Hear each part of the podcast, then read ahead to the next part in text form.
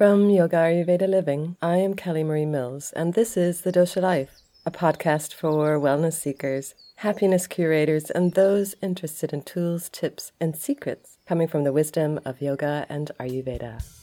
Welcome to my happy place.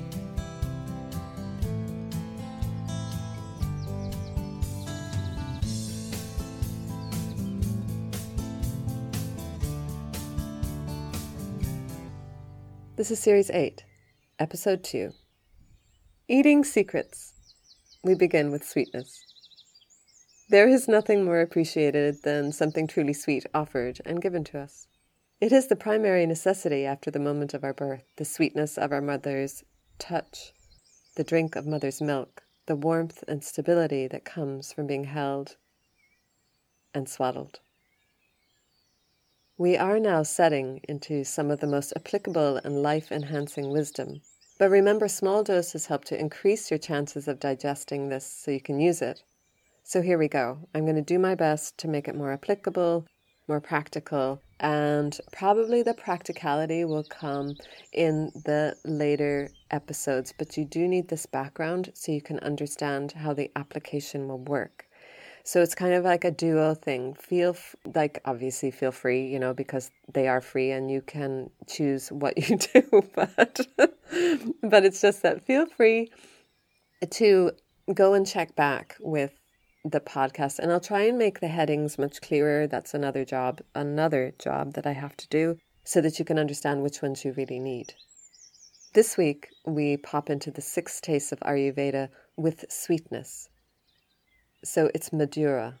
And Madhura is the formative foundational taste. So it's the taste that sets the grounding and strengthening of all other dhatu or all other cells. It is the building block for everything in the body, everything in the material body. Ayurveda knows that the sweet taste, this neutral taste, is a necessary part of stabilizing the body. Without it, Vata is going to be absolutely unstable bananas, even more than normal. And its creativity will go through the roof and probably turn quite dark. Or probably turn so spacious that it's not even understandable. And that for Pitta and Kapha, without the sweet taste, they wouldn't have the ability to power up, move forward, and also wouldn't have the power to power down because they need that nutritional storage. All, all the doshas need the nutritional storage racks ready to be used. It is this sweet taste is demulcent, so it means that it's soothing and cooling. It doesn't mean it's cold, so so mind that it's cooling and cooling. Just to let you know and reminding you, really, is related to kapha dosha. So it can counter and balance burning sensations. So if you think of the remedy for eating jalapenos, it's to drink milk or some type of yogurt, something like that. It's that demulcent effect that dairy has. So, sweet is also a little bit of a laxative action or expectorant because it is, quote, heavy and earthy and damp and water, unquote. It's, that's what sweet is. It's it's heavy because of earth and it's damp because of water, because those are the two elements that it is a blend of. Sweetness is certainly the one taste we cannot toss aside. And I, I really want to focus on that because the modern world often tells us that we have far too much of it because the modern world has um, has kind of taken apart some of what the neutral taste means, uh, what the sweet taste means, as in it's moved carbs and, and proteins away from each other, which are both very supportive to the body. But what we have to remember is that anything, anything in excess is not good for us. You know what I'm saying? It's like even if you absolutely adore ginger and you know it's really good to help balance your digestion, too much ginger root in your food will set fire to the embers in your digestive power and making that a problem that no one needs and no one deserves. Each of the six tastes has different power to unbalance or aggravate. So they they they do the same thing. Those two those two verbs they do the same same thing. Unbalance and aggravate mean that they they make the doshas get higher, get bigger, get louder, more dominant. And we use the word aggravate in a lot a lot in Ayurvedic medicine. It's a word to describe food relationships. But I mean, of course, sometimes aggravate means it gets hotter, which I think a lot of people can relate to. But it also makes it stronger. And that's true too. But in an Ayurvedic idea with the doshas, and we're talking about digestion, aggravating the digestive power can mean also weakening it. I know, I'm blowing your mind. But how about we just go into this with it like a really open mind of, okay, aggravation. If I aggravate my digestive power, what would happen? As much as for any other type, it could mean making it hotter, and it could mean making the digestive power weaker. But there is one taste that has the best chance of changing how our system works, and that's bitter. Because even in small amounts, it is a reducing cold taste. So just remember that, even if you get home and you after your walk and you go and write it down, bitter taste is a reducing cold taste. And we go on to bitter later on in the series. As much as we may take excess for some tastes quite easily, for others we are completely lacking in most mo- modern Western households. And this is a huge digestive blunder and I feel a lot of it is just lack of knowledge. And even when we get the knowledge, we don't know what to do with the knowledge. And and when we get to learn how to use the the knowledge, we're not sure how it applies. And we har- we find it hard to implement it. And then, of course, naturally, we, we would drop it altogether because it's just causing too, too much energy to try and sustain it. And this is what I'm trying to do with this series. Sweet is supported by earth and water. And yes, if you recall, you have heard that blend before. It's like kapha but it's basically proteins, carbs, sugars, and oils. They are all a part of this sweet or neutral category coming under the heading of the Ayurveda six tastes of life. And we should have all of them at each and every meal. Vegetables and legumes have other stronger tastes in them, like astringency too. So some of them have a duo taste, but once they are supportive, know that you are including a sweet taste in your meal. We need to remember, and, and I'll probably say it throughout the series, is that each taste has two different basic elements, just like the doshas. They are all made of the five great elements, the five Mahabhuta, bhutas, and these elements are space, air, fire, earth, water. Because of this, it helps us understand how we can eat to be healthy, or even better, exactly what we can eat to get sick. so, you know what I mean? So, we learn what tastes are similar to our own dosha, and when we learn that, like increases like, equals unbalance, imbalance, or aggravation, then we understand that that will make us feel unwell or make us feel balanced, depending on what we do. So, for an example, take cheese. So I, I know I always take cheese. I seem to focus on cheese an awful lot. I, I you know, it's just a part of a part of my kapha dosha. So take cheese. Yummy cheese. Oh God.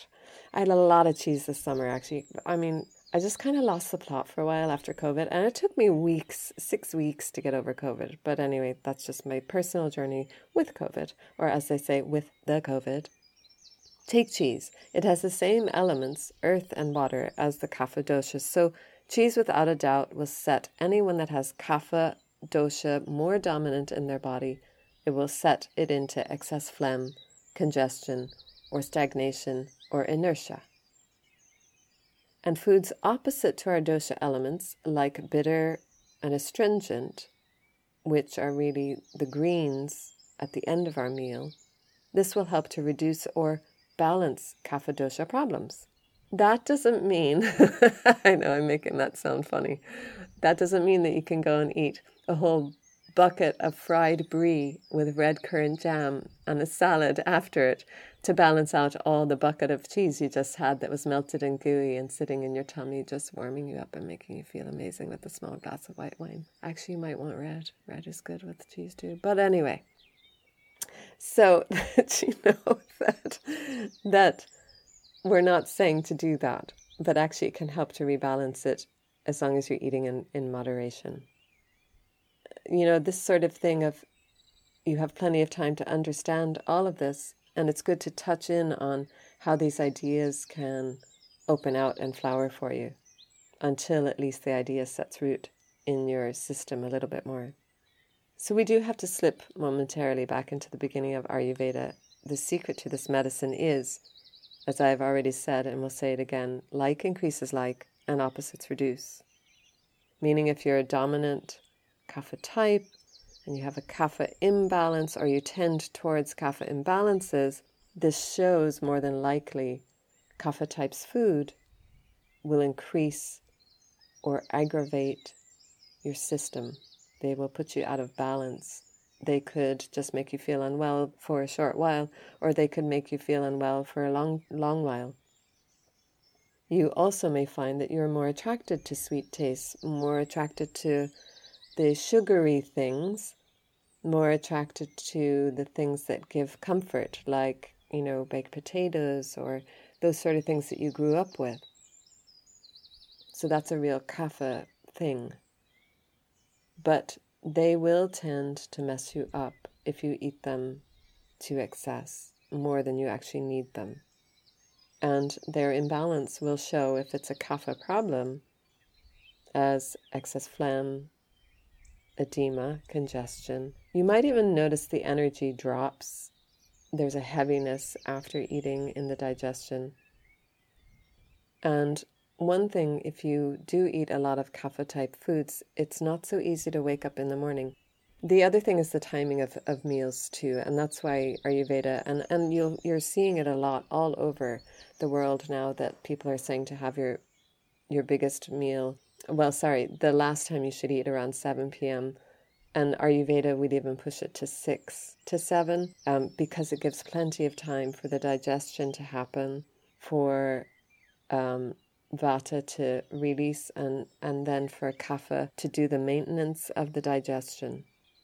One of the signs of larger imbalances for any dosha is that you find that you can't digest certain things anymore like you could so, if you get that feeling early on, it's a really good idea to begin to look at your digestive system. You know, it's like, are you able to digest bread? So, if I could talk about bread, I would say that most of us eat it every day. Ayurvedically, that it's just a big no no. It's just a non runner. It's not something to do on a regular basis. Bread is really hard to digest. The only bread that I do say is okay, and it's not just me, but other other Ayurvedic people is kind of your own homemade wholemeal bread, really good rustic bread. Um, nothing with white flour. So I'm talking about the brown browns.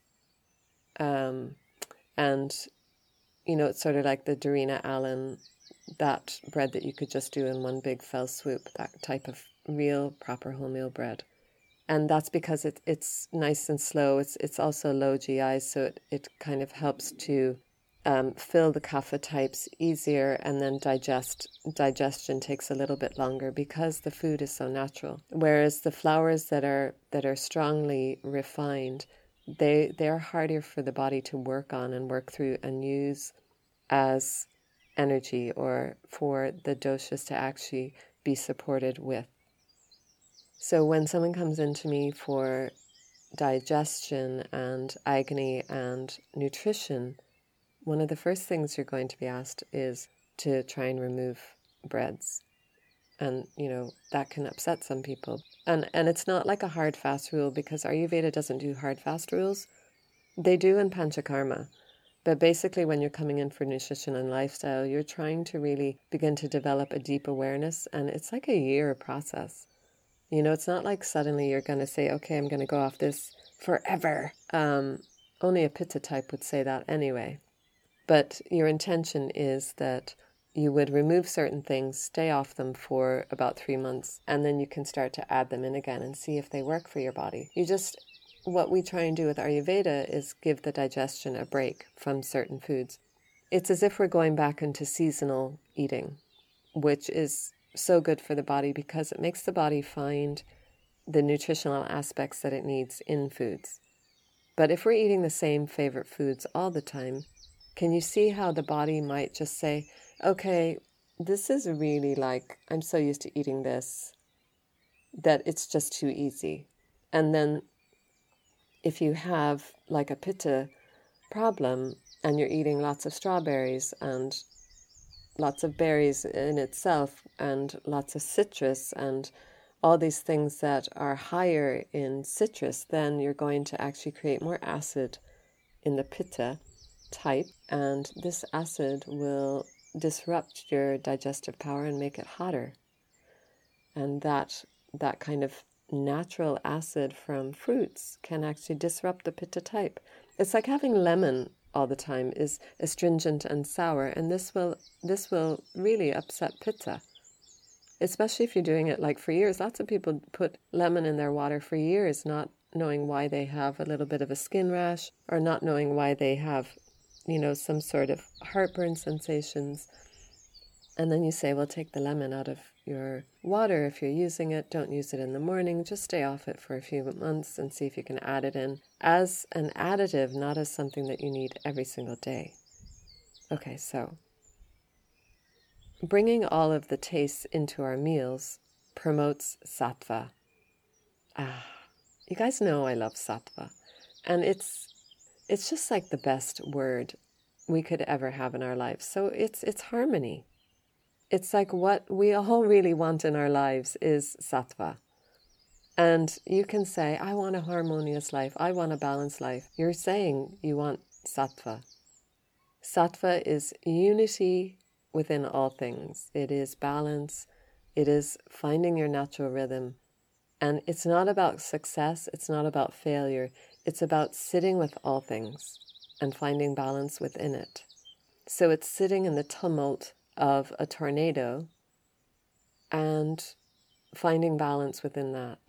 That this is this is this moment. So you could consider it the way mindfulness works, you know, that they that we remain open to all things and yet we remain here. So we are not swayed by anything. And so this is promoting sattva, this practice of mindfulness. With sattva in one hand, the other hand comes ahimsa, which is non harming.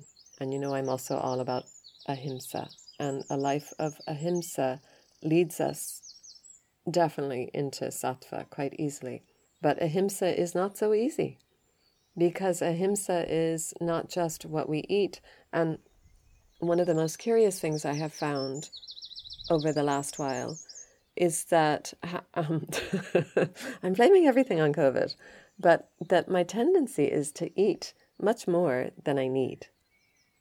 So for me, that's very new, uh, or or actually, it's not new. It's a very old thing that has come back with a vengeance, um, and that wouldn't surprise me because COVID kind of knocked me flat, um, and and I wasn't actually extremely sick, but I was knocked out and then it took like all that time to get better and i found that i was just really comfort eating. I was going back to all those old things those those things that i would have leaned on and that's why i was talking about mashed potatoes actually because it was like potatoes that i was looking for because one of my favorite foods was um, potatoes and gravy. I didn't get the gravy this time but as we use ahimsa and sattva it helps us to return toward a kinder and warmer view of what do we really want now as we bring our hand out towards a lemon or an apple.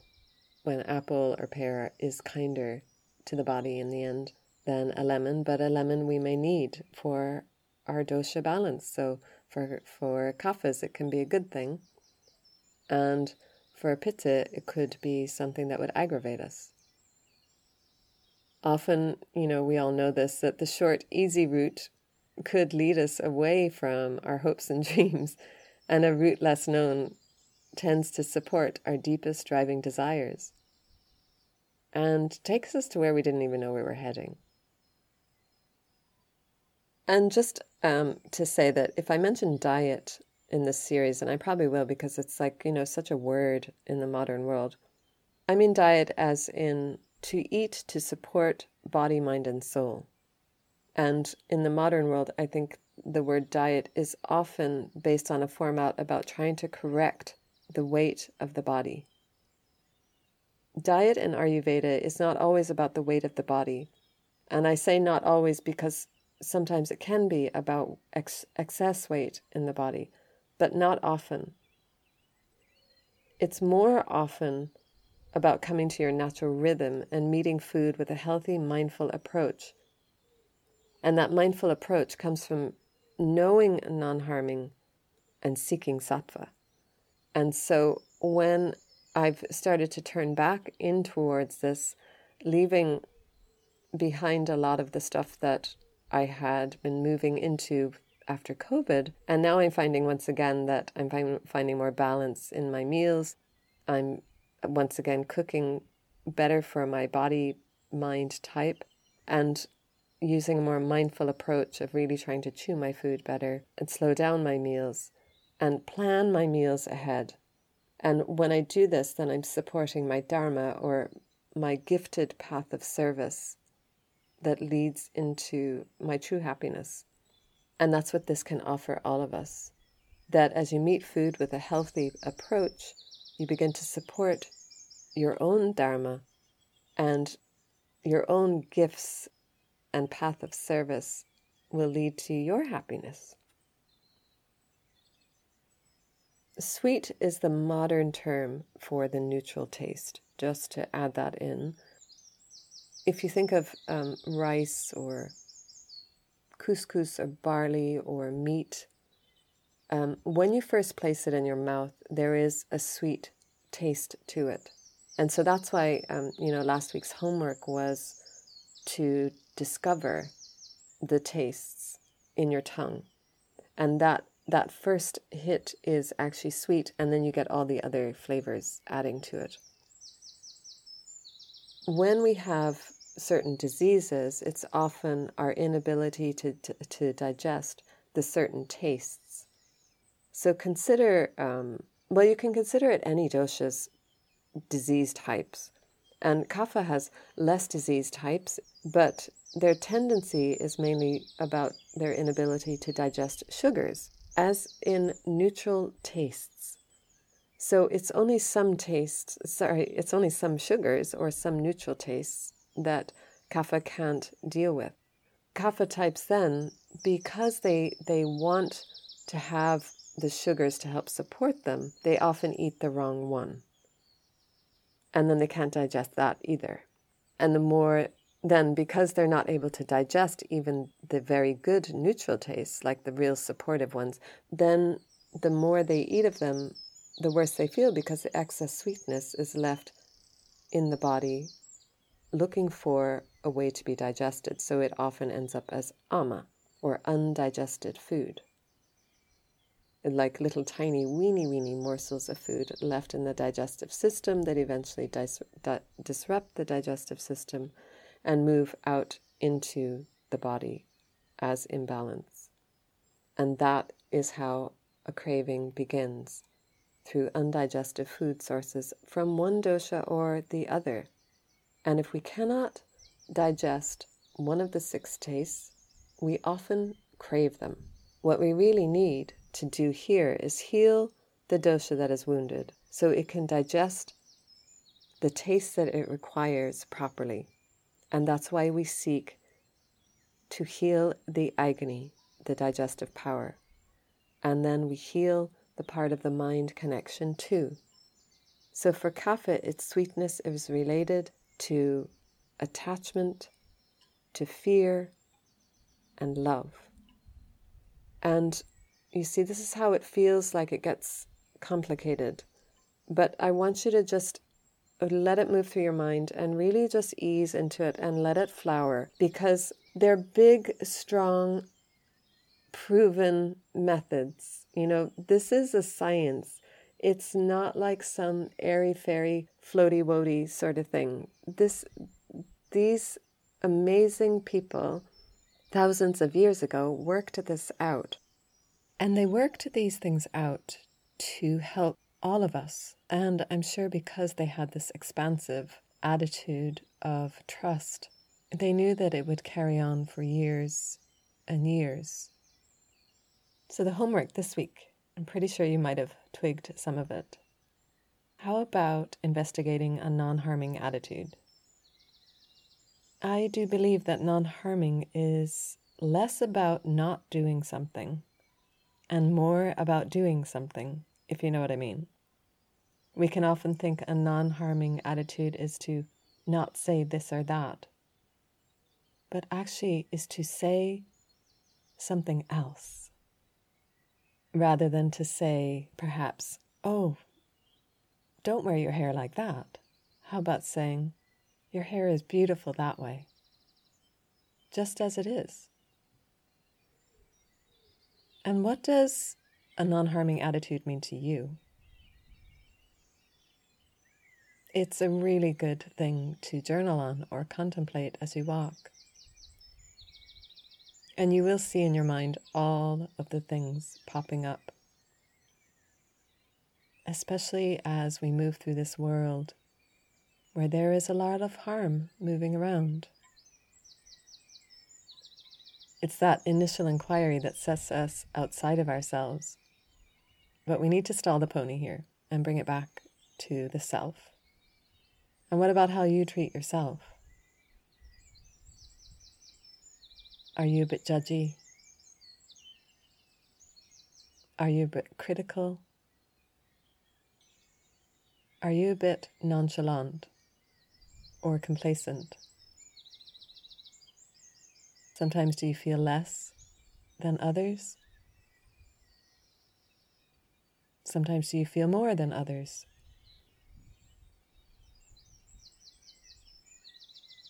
Is there any inner conversation that brings you back to being less than equal to all those you hold in your life and outside of your life? What if we took any thoughts that no longer serve us and put them on pause for a while? We can't really throw them out. I do believe that all these thoughts are a part of our being. They have come from somewhere, and we need to support them. But we can press pause. And as we do that, we let them stew. We let them brew. We let them come in and out of our consciousness. And we begin to understand that, that they want to be heard. These thoughts want to be seen. But I do believe that there is a good timing for this type of work. Non harming is a radical act of love and kindness to ourselves. It is a very hard practice but it is the beginning, no matter how you begin, to look after yourself. Non harming is a big part of it. It means a little bit more than what we initially think. It is totally so much the practice of self care, such as setting clear boundaries, allowing work to be work and making time for enjoyment. Creating solid daily routines that can support our body and mind balance. It is the beginning of really caring about how we are doing now. Putting our self care first translates as standing up for ourselves, like we would for our friends and our family. Non harming is respecting our own needs as much as the needs of others and finding the discernment for which we must do first look after others or the self, depending on where we, where we stand on that day. This non harming gives us a much better viewpoint of how we can care for others. Rather than being enmeshed in other people's karma, we stand and evolve our own karma. We stand and evolve with sattva. Non harming helps to develop awareness around our hunger, our appetite, our cravings. It is a non judgmental attitude of self study. And it's also a chance to look at what we eat and the way we eat, who we eat with, where we eat, why we eat, how we eat. Of course, for me, you guys have heard it before. I have discovered that eating as fast as I do makes me feel, feel overfull and uncomfortable. So it is a sense of harming.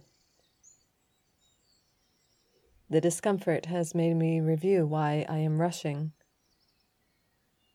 and makes me pause to see am I chewing as much as I can to help my digestive system? Obviously not, if I'm feeling really super full after I've eaten. And it's also the amount that I eat. So I have a lot of work to do to slow down my eating so that I can enjoy the meal as a part of reconnecting with the daily sacred? Is there something you need to do to reconnect into your daily sacred? And like I said, non harming increases our gentle absorption into sattva, our own state of harmony and balance. Your next part of your homework is to meet the neutral taste or the sweet taste that of support and the foundational elements of this material body. And I'm going to ask you to play with it a bit because there's a few things I'm going to list off. And there's lots of options, but I want everyone to really, most of all, begin to explore the use of grains in your life. There's loads of reasons to change our grains up, but mostly it's about learning that we can enjoy other types of grains so that the body is supported in the best way possible through variation, like back in the old days when we had seasonal foods. It's really good for the body to look for nourishment in its food so that the natural body intelligence is awakened and becomes curious and regains a better appetite for foods that fill out all of the six tastes. So for vata and or vata problems, wheat is best. But I want to encourage all of us to come out of our comfort zone and come into enjoying the different grains. So what is good for vata are grains of couscous, oats, and basmati rice, white or brown. And for pitta, what is best is wheat. And again, same thing. We want to come away from wheat because most of us eat it way too much. And check out barley, granola, which I would say make your own and find a nice recipe for that. Couscous, oats, basmati rice, especially white, and not so much brown because brown, if we have it on a regular basis for a while, it's actually heating in the body. Its long term effect is heating. And then for kapha, as we know, they don't need so many grains because they're earthy already. They have that deep and heavy earth element within their whole system. So, what is okay for kapha is the ones that have the long term effect of warming, which only comes from a few the amaranth, the buckwheat, and millet. And I have yet to work with amaranth. I have tried buckwheat, but I want to use that a lot more because I kind of like its nutty taste. And millet I use in soups. But after those, then try small small portions of barley, which is always good, cornmeal, and granola and muesli. So there we go. Plenty to digest, plenty of grains, but don't just have grains for your meals. You know, spice it up, add coriander, cumin, fennel, add a bit of a pinch of salt, some ginger, a little bit of some spiciness somewhere. And then at the end, a squirt of lemon juice. Oh, making me hungry already. Our digestion relates so much to our inner balance and our ability to di- digest our life. And eating too little and eating too much both interfere with our deep satisfaction of balance. So, learning what sweet tastes can help regulate our homeostasis can help us feel less hungry and more fulfilled. And when we find that, we find that our mind too becomes less outward seeking during its rest, and that our lives become much more fulfilled as we begin to live from the inside out again, beginning to feel whole and sated, satiated, and fulfilled in every way. So, the sweet taste has the possibility of increasing kapha related problems, which can weaken the spleen and increase the likelihood of hypoglycemia or diabetes. Yikes. And that's why a sugar cleanse is a really good thing to do twice a year, minimum. So, connect with me for more details on the upcoming sadhana event, which is and includes a sugar cleanse. I look forward to walking with you again. To support the podcast, please like and follow and give me a rating or a review. Secret. Sweetness. so sorry. I haven't done this in so long, I forget how to do it. how many months later is this? And I'm like, oh my God. Okay, so here we go again. Oh, wait a minute. I can't even get the name of it right. Okay.